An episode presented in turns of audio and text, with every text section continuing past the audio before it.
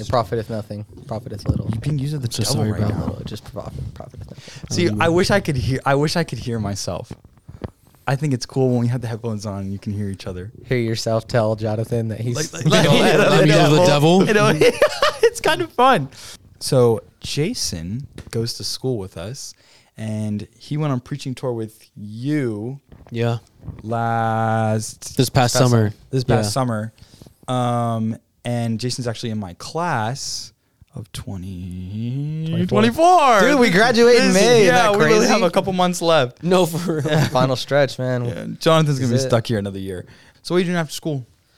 Yeah, bro. Honestly, I don't know. I, uh, I think it's hard to know. I, I, it's funny because like being a senior, like I feel like a lot of people get asked that question, like, "Oh, what are you gonna do after Bible college?" And all of us have the same answer, like, "I don't know." Like some of us, of course, there's a few like that do know, but I'm getting married in in August, um, so that's exciting. And uh, To who? that, to Rachel and uh, Mm. Baloo, Just let the viewers soon know. to be Wesson. Just There yeah, we just go. throwing that out there. Actually, Rachel Blue is our sound girl tonight. Yeah, and, yeah. Uh, she's behind the camera. uh, after school, are you going to go back to Denver?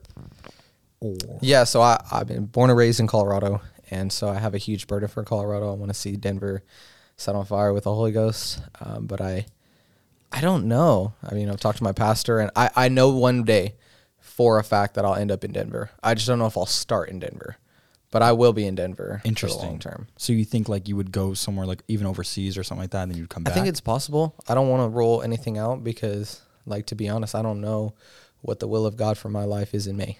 Just being honest, you know, it's January, and uh, Why do you not know? Yeah, he just hasn't. he hasn't let me know yet. you know. Yeah, I have no idea what I'm doing either. we'll see. I'm just gonna roll with the punches. Um, okay, today we brought Jason. This is episode. Oh my gosh, 29. I don't think so. Oh, This is an episode. An Not this is an boat. episode. About the boat. Not sure which one, but it's below 30 and above 28. Anyways, Twenty nine. Yeah, d- yeah, no, okay, yeah, yeah, yeah. You're right. 30, above 28. Okay, it's got to be 29 then. Um, and Jason has a topic for us today, and you're going to be talking about the ide- our identity in Christ. Yes. Oh, I'm yes. gonna have a lot to say about this. Let's you, hear it, man. you can. Well, I mean, I'm gonna be asking you a lot of questions because All right. Yeah. identity is my issue over here. So Okay. you well, get started? I think from the beginning, the Bible tells us to that we are to worship Him in spirit and in truth. But I think I think we've got the worship Him in spirit part down overall as a Pentecostal church, but I think we lack in many ways uh, worshiping Him in truth. And what I mean by that is I don't think as a whole the apostolic body knows who we really are. I think we have minimized the Holy Ghost to just merely speaking in tongues mm-hmm. and to just the tongues experience. And it's exciting is that tongues is just is a byproduct of the Holy Ghost. Tongues is not the Holy Ghost. Speaking in tongues simply by itself is not the Holy Ghost. It is the initial evidence of speaking in tongues, but that's just surface level. That's like the beginning, the opening. You've you've walked in the door, you've spoken in tongues, and now there's this whole world of living in the spirit that is just different. And I don't think we tap into that fully. Interesting. It's funny because don't you hear a lot of preachers all the time? Everyone's speaking the Holy Ghost. I think it's important to speak in tongues, but I think I think it amplifies to a greater degree when we understand who we are. For example, um, the Bible says for us to come boldly before the throne of grace, but it also says who are who is man that thou art mindful of him. So I remember when I was a kid, I would look at my pastor's office, and that was like like holy ground. You know what I'm saying? Like pastor's office is like sacred. Like you have to like wash your feet before you walk. I don't know how you Wash felt about hands. Yeah, like you want to be like clean, like you repent over your mind, like over your heart. Like if you walk He's in gonna there, see through my soul. Everything. They're just like, oh my goodness. And so if I ever got to go to pastor's office to, you know, grab a key for him or, you know, hey, can you grab this for me, whatever, it was always like like an honor to get to go to pastor's office, even if it was just to, I mean, grab his backpack or I don't know what it was. Um, but I would see his kids like bust open the door and just run into pastor's office. It didn't matter if he was in a meeting. Um, but to me, that's pastor's office. Like you don't do that. But to them, that's not just pastor. that's pastor, but it's also dad. And so for us as apostolics and, and even just spiritful believers, I think we had to get past of past the idea and the concept of oh that's God. We don't come before him in, in mm-hmm. just any way. We have to be all perfect and suit right and make sure we've repented and gone through all steps of you know what I mean? Like yeah, the brother. I don't know if you saw it. Brother Morgan literally talked about this on a podcast. On a, on a podcast, yeah. He was talking about come boldly before the throne, mm-hmm. and he's like, you don't have to go through, you know, the nine steps to come in. He's Absolutely. literally the Lord's prayer says, "Come boldly." Was it the Lord's prayer? Yeah, something like that. It says, "Come boldly before the throne." Mm-hmm. You don't have to go through all those steps, and that's what a lot of people I have for years thought. It's like, okay, no, I have to go to the laver of water first, okay, mm-hmm. and then I got to do this, this, this, and it's like you know, an hour goes by. And It's like, okay, God, now this is what I need. You know I Right, mean? right, So right. you're kind of correlating with what he said, yeah. yeah it's definitely i think that as children of god like that's it's god absolutely he is god almighty and in our finite minds we can't even begin to understand how powerful he really is. But he is a father. He's an everlasting father. And he made us as his kids. And so understanding us as in our role as in sonship i think understanding sonship really uh, enhances our relationship with the lord. Because it's not like man i have to earn God's love or I have to, you know, my dad loves me.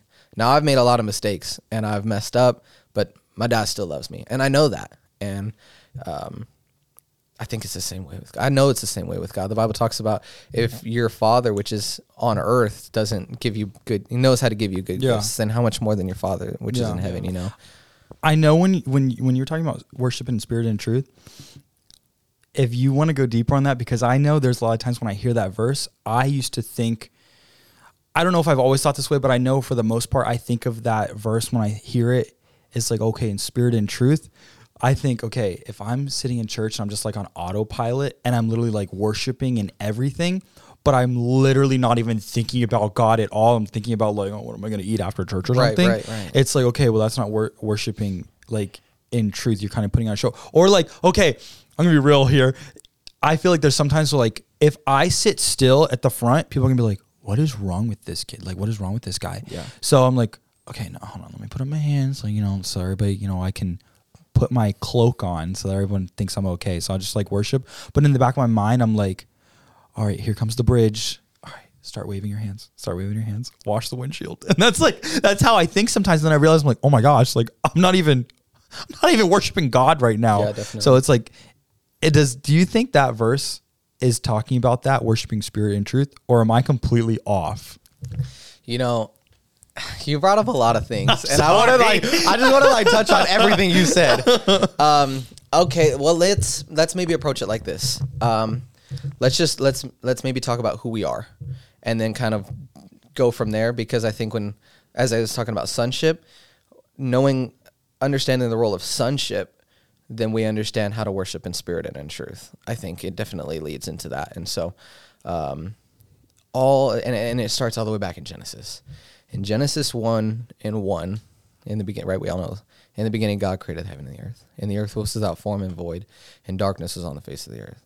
And so the Bible keeps going. Well, we're the only thing that is created in God's image, right? The giraffes were not created in God's image.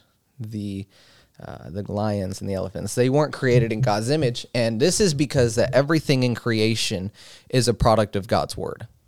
They, it is a product of what He said, right? God said, "Let there be light," and there was light. God said, "Let the firmament divide from the waters," and it was so. And He He said, "Let the trees blossom and, and grow and, and have seed after their kind," and and it was so. But with man, He formed us with His hands, and we are a product of God's handiwork. But excuse me. This is why we're made in God's image. It's not that God has the silhouette of a man and that he's up there and he looks just like you and me and the way that we're f- built, but it's the fact that he touched with his physical with with his hands and molded us and shaped us out of the dirt. And it's really cool. I was actually I was talking to I've talked to several people about it over the last several days. It's super interesting to me that dirt is a type of the flesh.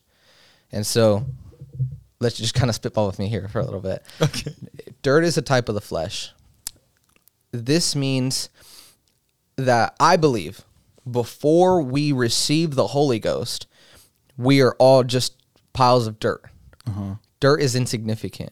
Dirt is meaningless. I mean, it's it's important and it, and we can use it to garden and do all these things. But do you ever think about the dirt that you walk on when you're walking through a field? Every day. Never. I know. I never do. you know what I'm saying? But like dirt is so insignificant. And the dirt in the garden, I believe before God touched it was insignificant. And that's what we are without the Lord. Yeah. We're insignificant, meaningless.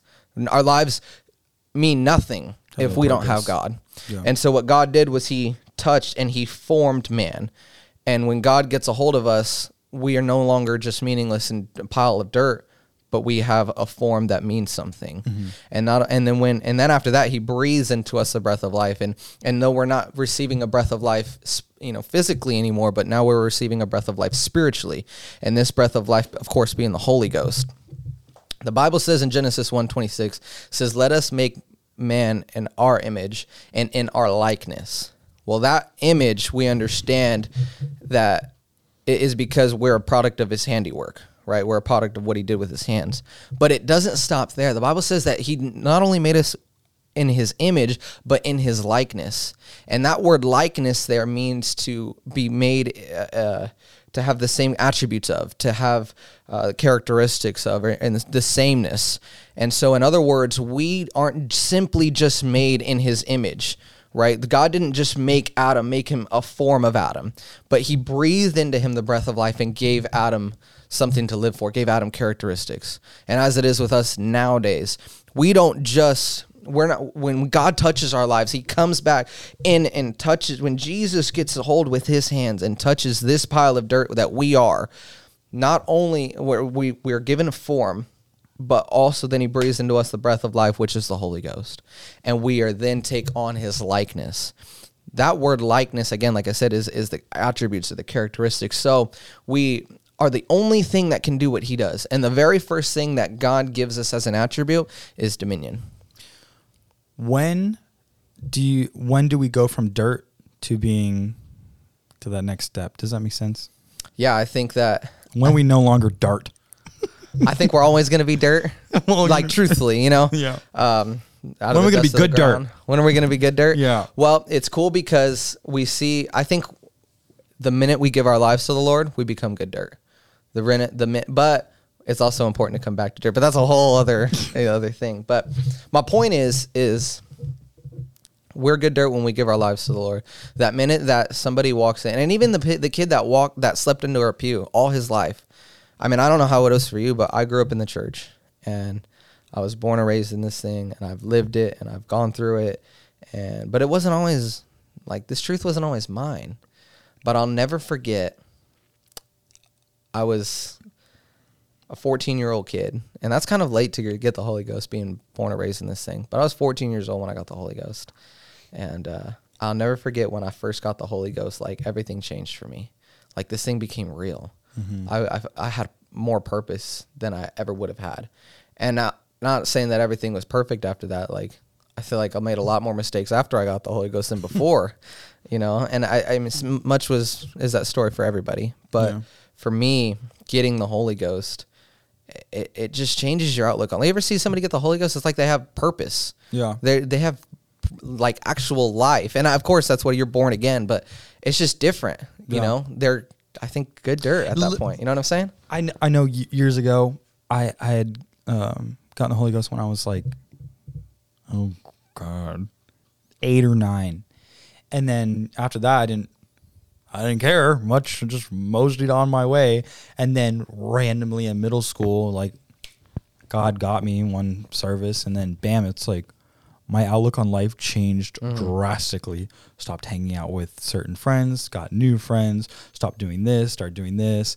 Now I started like really focusing on like church and all these things. So yeah, I know what you're talking about. It's just interesting because the very first thing that God did on this earth was He planted a garden, and then He forms us out of the dirt, out of the dust of the ground, Hmm. and He makes man. And then fast forward, Jesus comes and He dies on a cross and is buried in a tomb. And the first thing that He is recognized as is a garden, a gardener. Mary thought he was a gardener in the garden. Hmm. And so, well, what does this all this mean, right? He loves gardening. And it's interesting because I think even in the church we put so much emphasis on spiritual gifts instead of the fruits of the spirit, Mm-hmm. right? If God really is a gardener and he loves to water, he loves to plant, he loves to grow. I mean, there's parables all about it. All I mean, throughout the Bible, because he's a gardener, and he started with us as dirt. We're like we are like walking plants, walking around that like you know are the representation, the manifestation of God's glory. And so it's just cool to think that even with okay within when we're talking about identity and and I hope I'm kind of staying on topic here. Yeah. I'm kind of going off on rabbit trails or whatnot, but even within the confounds of identity, understanding that like we're dirt, it kind of puts things into perspective when, it, you know, the weeds of sin start to sprout. Yeah. Or am I really producing good fruit? Yeah. But it also, even then, like fruit, I think people want fruit like right now. You know, I think people treat fruit like the gifts of the spirit. And again, I think we put a lot of emphasis on gifts. We think gifts fight hell, right? Everybody wants a gift of prophecy. Everybody wants gifts of healing. Everybody wants a gift of faith. And because those are seen gifts and that's powerful. But gifts don't fight hell. Fruit fights hell. Mm-hmm. You realize you find all nine, all the fruits of the spirit on the cross? For it was the joy that was set before him that he endured the cross. There was a lot of peace on that cross. Peace be still. When he- you know it is done. There was a lot of love on that cross. There was a lot of patience on that cross. Long suffering on that cross. You think about it. You you can find all the fruits of the spirit on that cross. It's because God's a gardener. Isn't that crazy? Yeah. There, there our Savior is nailed to a tree, displaying fruit, birthing a church, and they poke, they they stab his side, and out flows blood and water as he birthed us, the church. This might be a dumb question, but um, obviously we should pray for the fruits of the spirit. Which now that you're saying it, I have not prayed for the fruits of the spirit in, in a minute. Yeah. because honestly, I'm not gonna lie. I think one of the fruits of the spirit is patience, love, kindness. Yeah. I don't want to be tested through those things. It's I interesting. don't want to be put through a trial. where I have to learn patience. Yeah, I've thought about that. I've thought about it a lot, and and it, I don't know if you've ever been in a church service or been around people that like never pay for patience. Like I have. Yes. I have somebody in my life who says like, "Bro, don't ever pray for patience." Yep. Like I pray for patience, and God gave me my daughter. you know, like, her, like stuff like that. And it's just like, man, like that's crazy. But I don't. I don't think that that kind of. I think that kind of mindset. Um, just shows a lack of understanding because if if, Oh, if we're supposed to demonstrate him when when I shake your hand Bible says you will know them by their fruits. So when I shake your hand, brother Chris, I can see that you're a very outgoing, very uh, welcoming person when you want to be. Sometimes you just hate everybody. but there's a lot of times when we're around Chris, like you can stir up a crowd like nobody's business, and like people like you just you're a natural born leader. People want to do things like just just following you. And so there are gifts of the spirit that you are naturally just you just have. There are gifts of the spirit that naturally or fruits of the spirit that naturally Jonathan has, and myself included. Well, if I know that I lack joy, I know for a fact I lack joy. Well, and Jonathan is thriving in joy. Well, then I need to get around brother Jonathan and really get a hold of that that that joy that he has. If I lack patience and I know that I need patience, well, I need to find somebody who has that fruit. And I need to start taste and see that the Lord is good through them. And this goes back to being made in his image. It's not that again, he is a silhouette, but I do think that he was that even the design of our bodies, everything that he made in us and how he made us was so intentional and it had so much it- it's just intentional, right? If we we have fingers and so we could understand that we would hold on to this truth and never let it go. But if we had hooves, then we couldn't grab anything, right? Taste and see that the Lord is good. My sheep know my voice and they hear me, hear my voice and they know me, the Bible says. And so even in all that, like how you're made and what you're made of is a represent er, it, not representation, but it definitely uh, helps us understand the ways of the Spirit and how God, how much God really does love us, right? I mean, I, I'd, uh, I've talked about it before, um, but I think even with that, a lot of people really misunderstand uh, their place within the body. For example, um, I mean, I've talked about it that I think a lot of times people really elevate the preacher. And it's just if you're not a preacher or a singer or a piano player or whatever, then like you've missed it. Like you're just not called or you're not whatever. And that's not true, right? I have a body and and a heartbeat that beats in my chest. Well, if that heart ever comes out of my chest and something that's unseen then becomes seen, like my body will malfunction and die. Yeah. If my lungs are taken out, I'll die. So I need things that are unseen, and I think need things that are seen. Um, yeah, I don't know. Talk to me, man. Uh, so You look when like you were gonna say something, Sorry, well, because um, I have the question in my head. Man, I don't have my notepad tonight. But you're talking about identity in Christ, and one thing that always runs through my mind, and I don't know if you were planning on even touching on this, but I was kind of hoping that you might. Uh, so a lot of times, people will come up, and I don't know if anybody else has this happen to them, but a lot of people will come up and say, you know, something to you, say like, "Oh, like I see this on you, the anointing is all over you," or something like that, whatever. And it could be me, it could be anybody else, but I'm giving you a vague example. And they say this, and it's been like multiple different people that have said the same thing over the past several years, and it's like, what do you people see? And I know that I don't know if it was you or somebody else that said that it's like a not false uh, interpretation or something like that where I have I can't see it for some reason. I don't know how to explain what I'm trying to say. You said something like, "Oh, you're, well, we're our harshest critic, critics." So like when people say like, "Oh, I, I see, you know, I see this on you, I see this on you," and I've had that said from the same uh, same thing, different people, and I like crave to like, I want to see what you people see. Like, what? Why is there scales on my eyes? Why can't I see what you see? Is it me just like being like super like insecure or something that like I can't believe it or refuse to believe it? I don't know. Well, I God think keeping me humble or something? I think uh, naturally you know every area where you fall short, and we're always our harsh, our worst critics, always, no matter what. Um, I think that when people say that they see things on you, and it's and it's not just something that oh I just somebody said one time, but it, you know it's of the Lord because there are different times. Like Yeah. there are times where people like. Thus saith the Lord, and it was really thus saith the flesh. You know what I'm saying? Like, yeah, yeah. Anyway, It uh what was I gonna say? Like, okay, they say mm, trying to think of an example or how to word this. How do you see you know that song? All I can think of right now is that song that says, You are wait, how's who you say I am?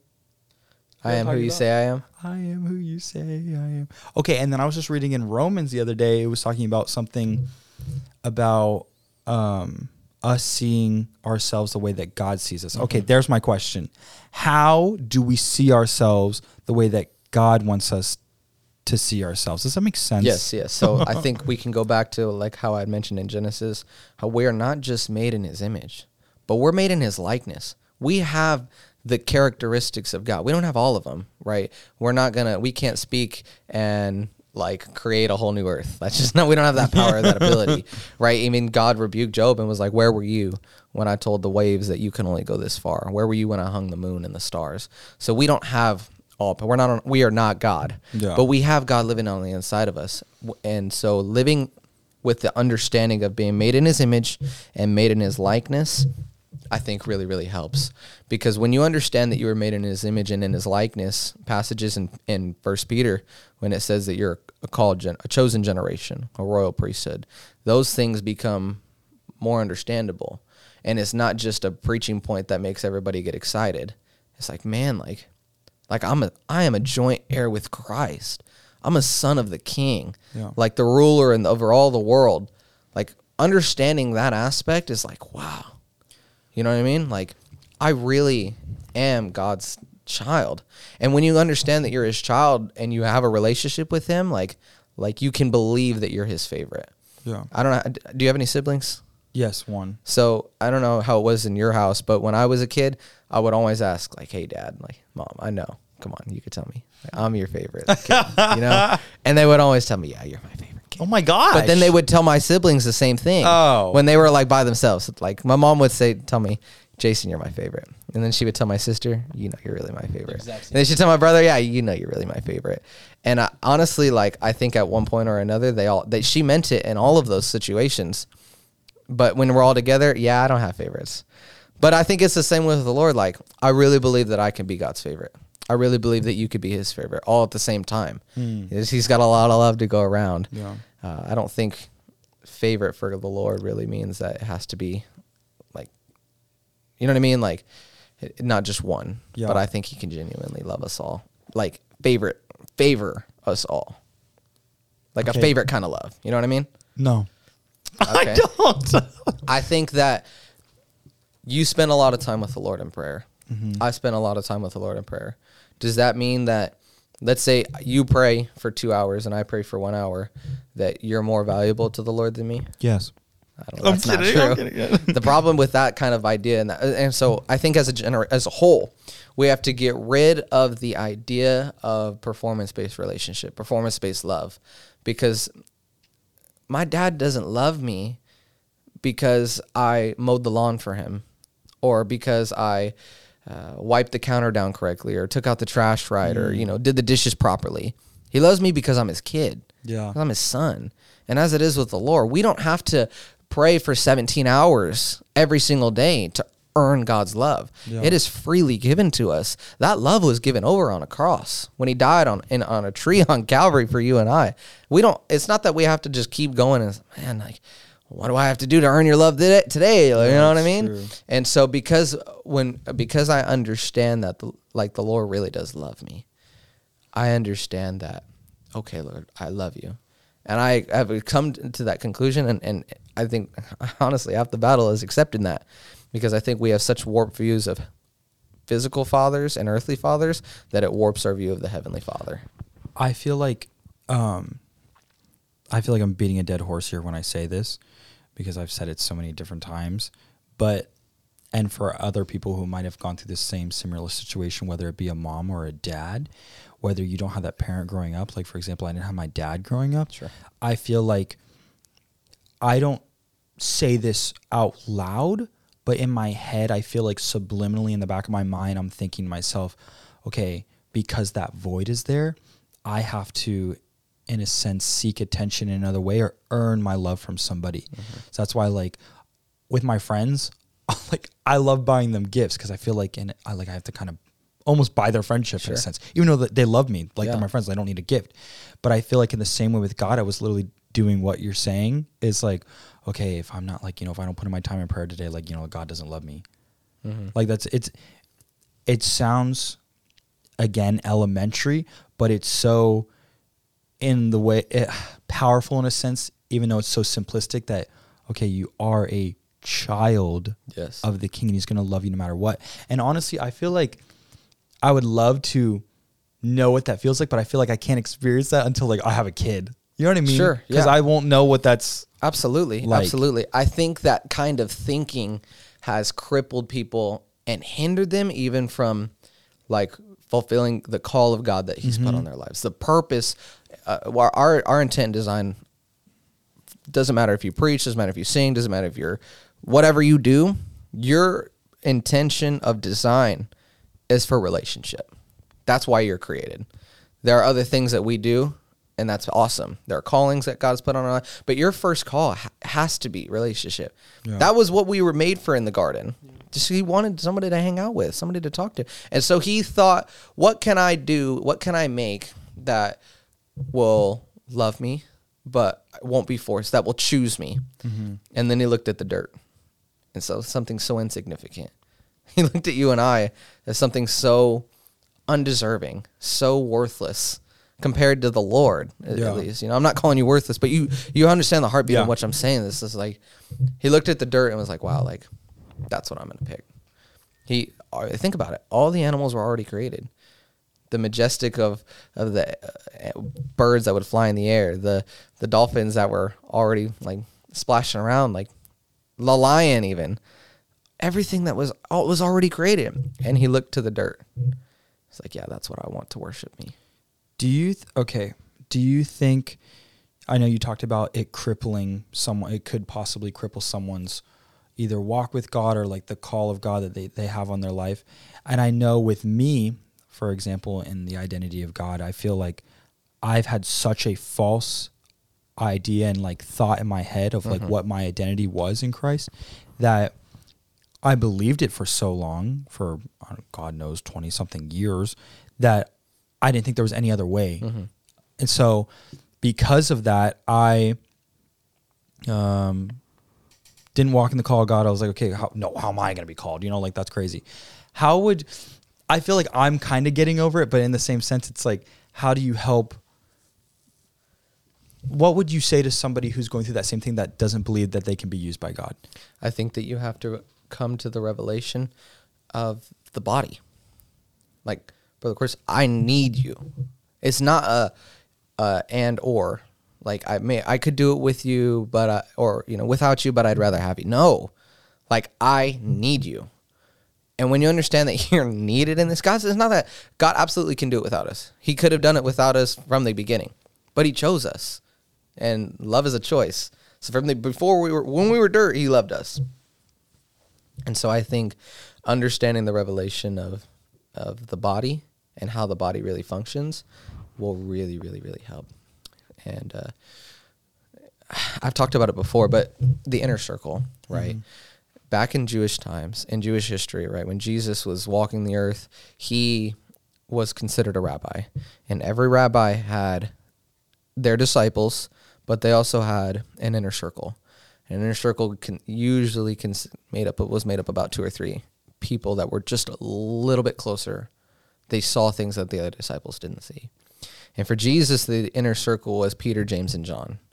We love Peter. All right, we talk about Peter all the time. Everybody wants to be Peter. Right now, everybody wants to be Peter, the one who's preaching the day of Pentecost, who is bold and excited and loud.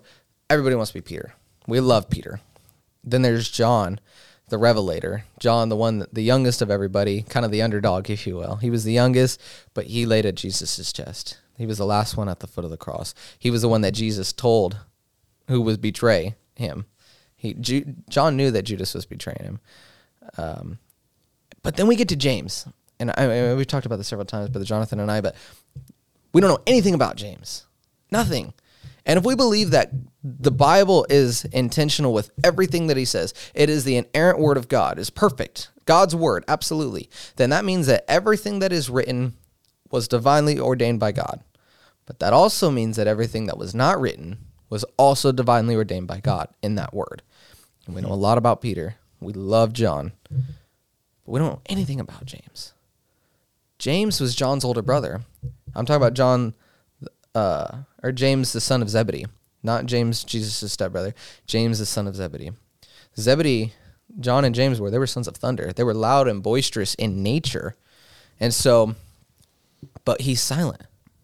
And in that time, to uh, when you became a, a, a disciple of a rabbi, you would take on the yoke of your master. They knew the, the Torah like the back of their hand. They could quote it like that. And so it wasn't about how much you knew about the Bible, but it was your interpretation of the Bible came from your rabbi. For example, if, if you were my rabbi and you wore blue suits all the time, then I would do that just like you because I want to be just like you. I want I'm going to take on your yoke. Well, that's what Peter, James and John all did. But James took on the side of Jesus that not ever, not everybody wants to take on. And we know that we we know we need Peter and we know that we need John. But we really need James too, just as much. One third of the inner circle was silent, and we don't know anything about him. And that was by God's design. One third of the inner circle. The only thing we know about John, or James, excuse me, the only thing we know about James is that he was, you know, James, the son of Zebedee. He was loud and boisterous in nature, and that he was the first martyr. And he's John's older brother. Hmm. That's it. That's all we know. James died in silence for everything that he believed in, died for this truth, gave his life for this thing, just like Jesus did. Rabbi Jesus would go silently as the lamb slain from the foundation of the world, not giving any pushback, with a ba- with a cross on his back, and he would die silently. And James would see this and he would die in silence. But he, there's no doubt in my mind that James did exploits for the Lord. There's no doubt in my mind that James, as one of the apostles, one of the 12 apostles, did all kinds of great things for the Lord. But it's not written. But Jesus knows about it. And so for you and I, we have to get rid of the social pressure of performance based ministry. For example, preaching. It's powerful. But preaching is not for performance. Preaching is not just to say the clever, catchy phrase so that people can clap, but also that preacher, that man of God who's up there, isn't heard if there's not a sound man. Yeah. If there isn't somebody to come in and clean the church, then somebody, I'm going to be honest, if I was a new convert and I didn't know anything about this thing, and I walked in and a church was dirty, I wouldn't want to hear what the man of God had to say. You can't even take care of your own house. Why would I want to listen to you? Mm-hmm. So the janitor who comes in uh, in the in the in the late night hours when nobody knows about him, nobody's there to thank him. That's the one. That's those are James, the intercessor who nobody thanks but prays and bursts things into revival. And then the evangelist comes and prays 100 people through the Holy Ghost. That evangelist probably was not praying. And I'm not saying that they don't. They Yeah. pray for their cities, but that evangelist probably doesn't pray for one city every single day Yeah. you know, it was the intercessor that was silent, praying for that city. And this goes back to the understanding how the body works is I have hands that do things and I need these hands. But if you cut my hand off, I can live without it. If you cut my feet off, I can live without them. I'll be fine. But I have a heart again that says that beats in my chest. Then this unseen thing ever becomes unseen, ever ever becomes seen, I'll die. We need people who are okay with not being seen. If James was would have become seen and tried to be Peter, then he would have missed the will of God for his life. And honestly, success in the kingdom of God is and always will be defined as your obedience to the will of God. If God if you and I are about to leave Bible college, we're about to graduate. So let's just say we're at 0. If God tells you to take 10 steps forward and he tells me to take 3 steps forward, and I look at you at 10 steps and I'm like, man, Chris is 10 st- 3 he's 7 steps ahead of me. I've only taken 3 steps. He's taken 10 and I take 7 more steps, then I'll take those steps out of the will of God. And I'll step without the Lord next to me. Hmm. Being in obedience and being what he's called us to do will bring the most fulfillment and it'll bring the most peace in our life. Yeah. The problem is we spend our time measuring ourselves horizontally Yeah. instead of vertically. The Bible says it is unwise to compare yourself. Compare yourself not among yourselves. We are not to do that. Yet we spend our time measuring our ministry. And I hate that term, our ministry. It's not your ministry, it's God's ministry. And you're the vehicle in which He has decided to use you and, and to perform that ministry. And if you don't want to do it, then it's his will that you do it, but if he, he's not going to force you, he's such a gentleman, he won't make you, but he will find someone else who will. And so, who are you to? What authority do you have? Do- What authority do I have to think that I can judge what ministry is deemed successful? Mm-hmm. If I'm obedient to the voice of God, if I am obedient to what He said, then that's it. Nothing else matters. If I'm called to go home and to serve pastor and not touch another microphone again for the rest of my life, and I'm obedient and that's what God wants, but I touch a microphone, I'll be out of the will of God. Hmm. Doesn't matter what gifts and talents He's put into me. It's okay to be silent. It is okay to serve as a sound man. It we we need the sound man, and it's now and more than ever we've been virtual. If we don't have cameramen and people to know that know how to work all the tech stuff, like there are people who don't get this gospel. Yeah. You know what I mean? Yeah. And so I think for people who are maybe struggling in that area of man, I don't know how to really comprehend what I'm called to do. Well, be okay with whatever God has called you to be Yeah. because we're talking about the creator of the universe. The one like the God who told the hung the stars, hung the moon, told the sun stand there. Creator that spoke things into existence and everything we see a manifestation of God's glory. That's the God that we serve. And that's the God that didn't start making mistakes when he made you. So when he made you and he gave you a specific calling, it's okay. You know? I think I think it was um, in one of our chapels that think it was like Brother Lopez. He said something like, um, "Do you guys, you know, believe that there's a God?" And everybody rose their hand. Like, do, do you believe that, you know, um, we all have a call or something like that? And um, he said something like, "And if you don't believe that, you know, God can't use you or like you can't perform that call or something like that, then you call God a liar." Mm-hmm. And I was like, Yeah, how humbling. "No, no." I was like, "Dang, it's true." Yeah, I was reading Job. Uh, well, I read First Genesis one, and I, was, I, and I looked at Job thirty-eight. And if you go through Job thirty, it's incredible what you see in that passage. Like he literally puts Job like Job's like going through his rants or whatever, but then he literally just kind of like puts Job like like In hold his on, place? yeah, like don't you know who I am? Yeah. I'm the God that created Leviathan. I'm the God that again told the the waves you can only go this far and no mm-hmm. more. And he goes through this whole list for like two or three chapters. And finally Job's like, "Okay, okay, okay, okay." And God's like, "No, like I'm going to ask you some more questions and you're going to answer me." And then at the end of that, he, Job's like, "Okay, I can't answer you. Like you're right. I'm sorry." And I think being okay with him being God and us not, like his ways are so much higher than our ways. Yeah. His thoughts so much higher than our thoughts. And when we come to grips with that, like everything gets back into alignment. But it also brings back in the revelation of, of sonship. Right? Have you ever have you ever looked into uh, like the prodigal son and like that story at all much? Um, the prodigal son, when he left and came back, he decided that he wanted to be a hired servant. Well, a hired servant is performance based. They perform to get money. That's a hard, that's a hired servant. They're slaves. They they're not just slaves, but they're if you don't do good, then you're not getting paid. Yeah. That's what he desired to be, was a hired servant. And the father was like, nah, like kill the fatted calf. Let me put a ring on your hand. Like let's break open and have a grand feast. Cause you're my son. I don't want you to be anybody other than what I've made you.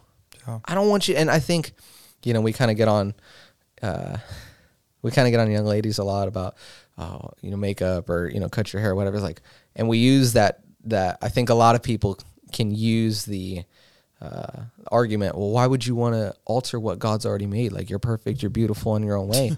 but it's like even in like, what about you? Like, why would you want another ministry when God called you to do this? Yeah. Why would you want to be anybody else when God called you to do X, Y, and Z? Do you think, say, God has called you to be a preacher, and God has called Jonathan to be a custodian, mm-hmm. and if Jonathan tried to go be a preacher, do you think there is a point in which God can still bless that, or God's just like, nope, you're on your own, buddy, or I think God loves his people. And so, with the example of the preacher, I think God loves his people so much that he's willing to use any vessel. Yeah. However, does that mean that it was his plan all along for Jonathan? No. Okay, another question. If you're called to be a preacher, and let's say Jonathan's called to be a preacher, you answer the call. He, instead of being a preacher like in the way that God wants him to be a preacher, he, let's just say, mm, doesn't exactly do preaching, but he does something within ministry, but it's not the call that God has called him to. Do you th- take that as him not answering his call, and that's possibly putting other lives at danger of not receiving salvation because he's not answering the call to the fullest potential that God has called him to? So when I hear questions like that, it makes me think of the parable of of the farmer with thirty fold, sixty fold, and hundred fold. Historically speaking, they could have lived well off of an eightfold year in the harvest. They could have lived really well off of an eightfold year.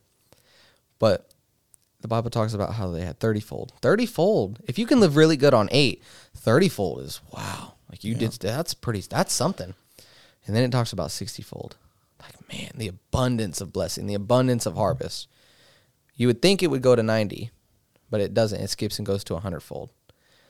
And I think as it is in ministry, I can do well at eightfold, I can strive and do greater things and be at 30 fold and stop there. And people may look at me and say, wow, like he lived a great life. When, when it's all said and done and I, I take my last breath, people will think, man, he did a great life. But in God's eyes, it was like, yeah, that was good.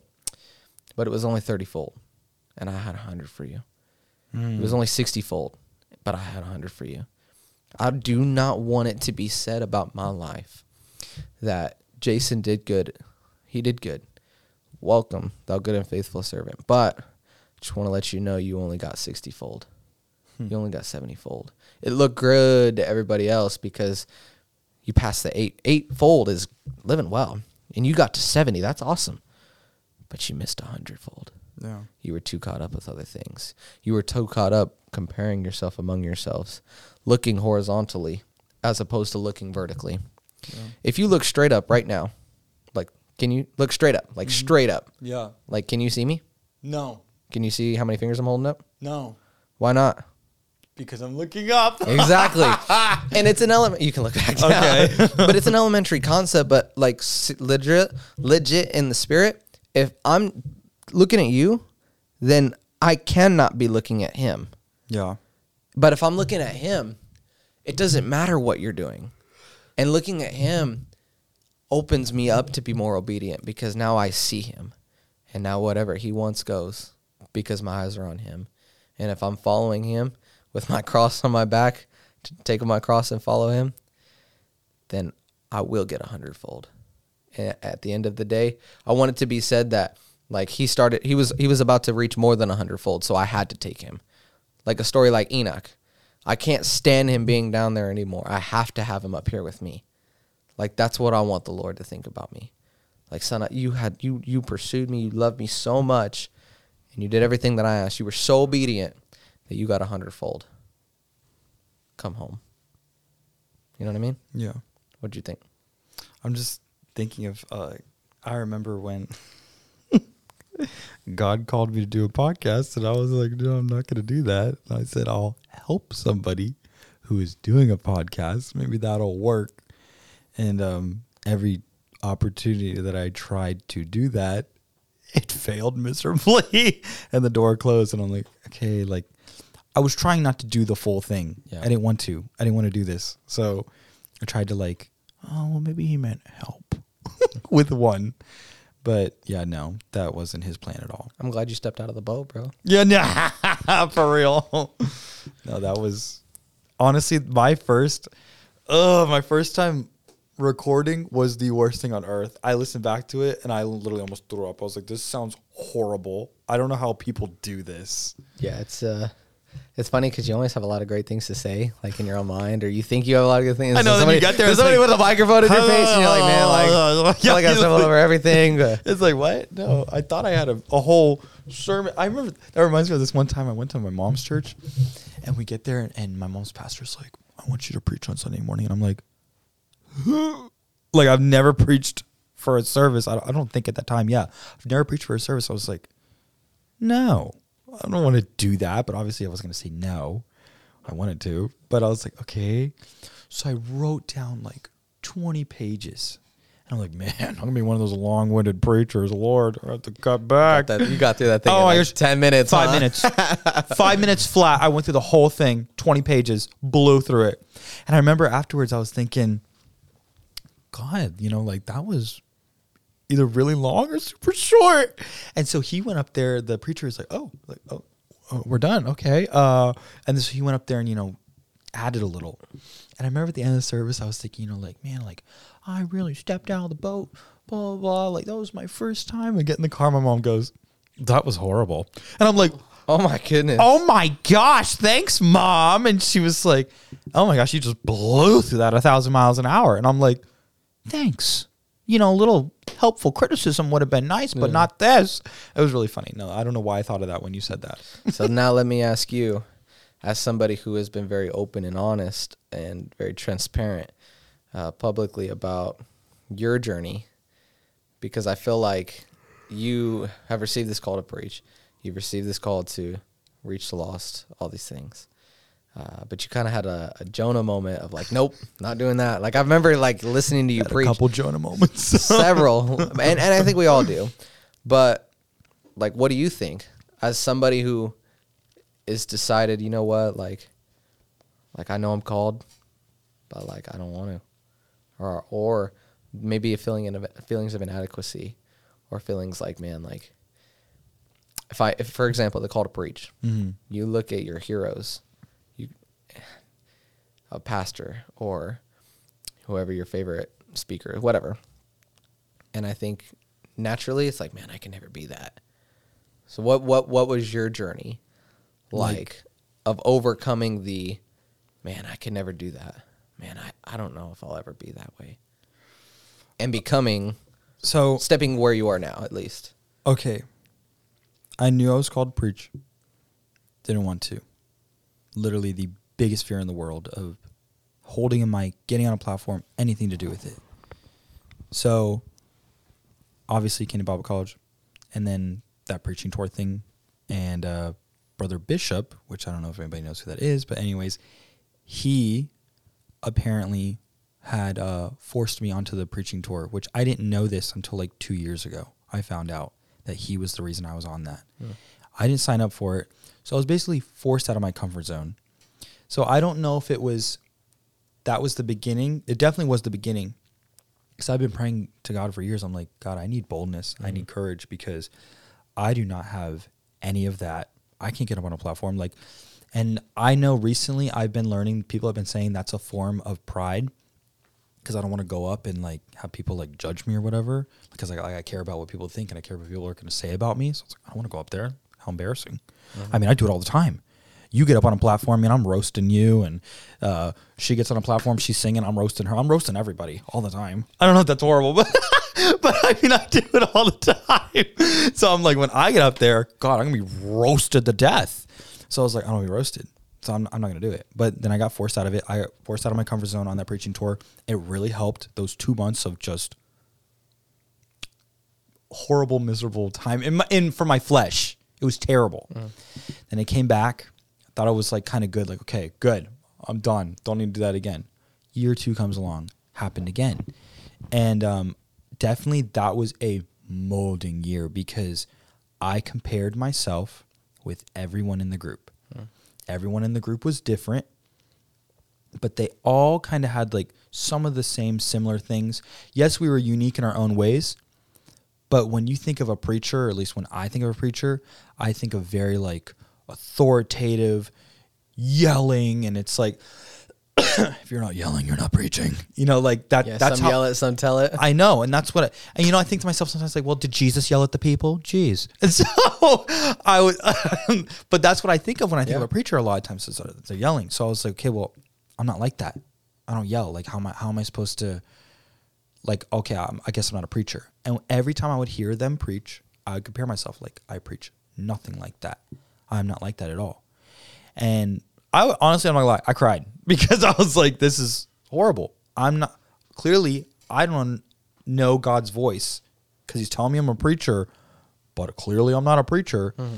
Now I will say, very recently that that trip took a lot out of me. It molded me. Let me tell you, that was the potter's wheel. Was preaching tour number two because I compare myself like crazy, and I had to learn on that trip that God called me for a reason, and He's using my uniqueness for a reason, and I'm not called to be like those other people that were on that tour. Or that doesn't make any sense, you know. If He calls us something, He's going to use us in our u- unique way, and not you know, I'm not called to be another Jonathan. Yeah. You know, there's only one Jonathan. Mm-hmm. And so I learned on that tour, it's like, okay, you know what? Yeah, of course I'm different. Yeah, I'm different. I'm not called to be like them. And so that's where I learned that like identity, I guess, in a sense. And I will say, just this last New Year's, I feel like there was a, a breakthrough. And I don't know if it's because I was at home. I have never with the with the exception of one time like 3 years ago picked up a mic in my church mm. like on, on in the main sanctuary i've never done anything in there they had me open up for prayer one night let me tell you i was shaking like crazy i was like i do not want to open up. and you know when i got up there and i started opening up for prayer people were still socializing and i'm like um praise the lord yeah, so my kids, and I'm like, praise the Lord, like like come on, like Yeah. so whatever. Anyways, so this last it was like two weeks ago was one was New Year's, like two three weeks ago, something like that. Our pastor wanted all of the Bible college students to testify, one to two minutes, and this Bible college called Indiana Bible College went first, and then the Urshan students went, and then CLC went last. And it was funny because we get up there. I we look back at this, we watch the live stream, we laugh because our pastor whispers to us like, "Wow, CLC brought their Bibles." Because like me and one other student were the only people who brought Bibles up to the other didn't, but whatever. It's okay. That's besides the point. Anyways, we got up there, and which was so interesting was at least I'm not I'm only speaking for the people from CLC. They got up there and literally they spoke with like such authority and it was it was so like edifying to see people that I've grown up with since I was 8 years old get up there and just like a side of them that I've never seen before. And it was that night, I don't know if it's because I was speaking to a body of people that I grew up with and I've never spoken in front of them before and they've mm. never seen this side of me. I guess like cuz you know before I was like I was just crazy. Like I, I didn't do anything like that. But then went with Bible college totally changed. God turned everything around and went there and I feel like that's where it broke finally. Cuz now I don't thankfully glory to God, I don't feel that much fear anymore. Like if someone asks me to do something, okay, I'm still gonna feel fear. I'm, I'm not gonna lie, but I'm not as much as I was before. But when I got up there, it's like it was like something broke. I was like, mm. this is crazy. So it long story short, long journey. It's been almost four years. And now, so some people that might not seem long, it's like, well, Abraham and Sarah waited this many years. Okay, well, that's besides the point. Okay, this was four years. That's a long darn time. Yeah, we don't live to be 900 years No, old. No, we don't. Four years is different. No, yeah. So four years of my life, I went through this roller coaster of fear and like not what. And even then, even though it was a two minute testimony, I'm not doing that. Like I did not want. I had a flight to leave before that, and our pastor really wanted everybody to speak, and I was like, oh. So I switched the flight. I stayed longer, and I did it. What's interesting is, is I say like you know like, oh you're not preaching if you're not yelling and stuff. I kid you not. I don't know what happened. Grab the mic within like 10 seconds. And I was like, what in the world? And I remember like all four of us, like we felt like we blacked out and we like, we watched it later, like, what in the world? Like, who is that on the platform? And I remember like afterwards, I'm like, oh my gosh, my throat. Like, I feel like I scratched it. But no, I, I feel like I really, I know we're talking about identity. I feel like I really finally like understood my identity because I remember being up there and saying to myself, it doesn't matter what anybody thinks. Mm-hmm. I don't want to measure myself to all these people. I just need to do what God has called me to do. Mm-hmm. And I don't even know how I got on this tangent. Oh, you're talking about the journey. Okay. Yeah. So that was my long journey of four years So that's what I'm talking about. finally getting over that fear. That's what I'm talking about. So when you when you were on that platform, nothing else mattered to you. But you and you just said it, nothing else mattered to you but what God wanted. Yeah. And I think that is a very real moment for you of like, man, like looking at the king.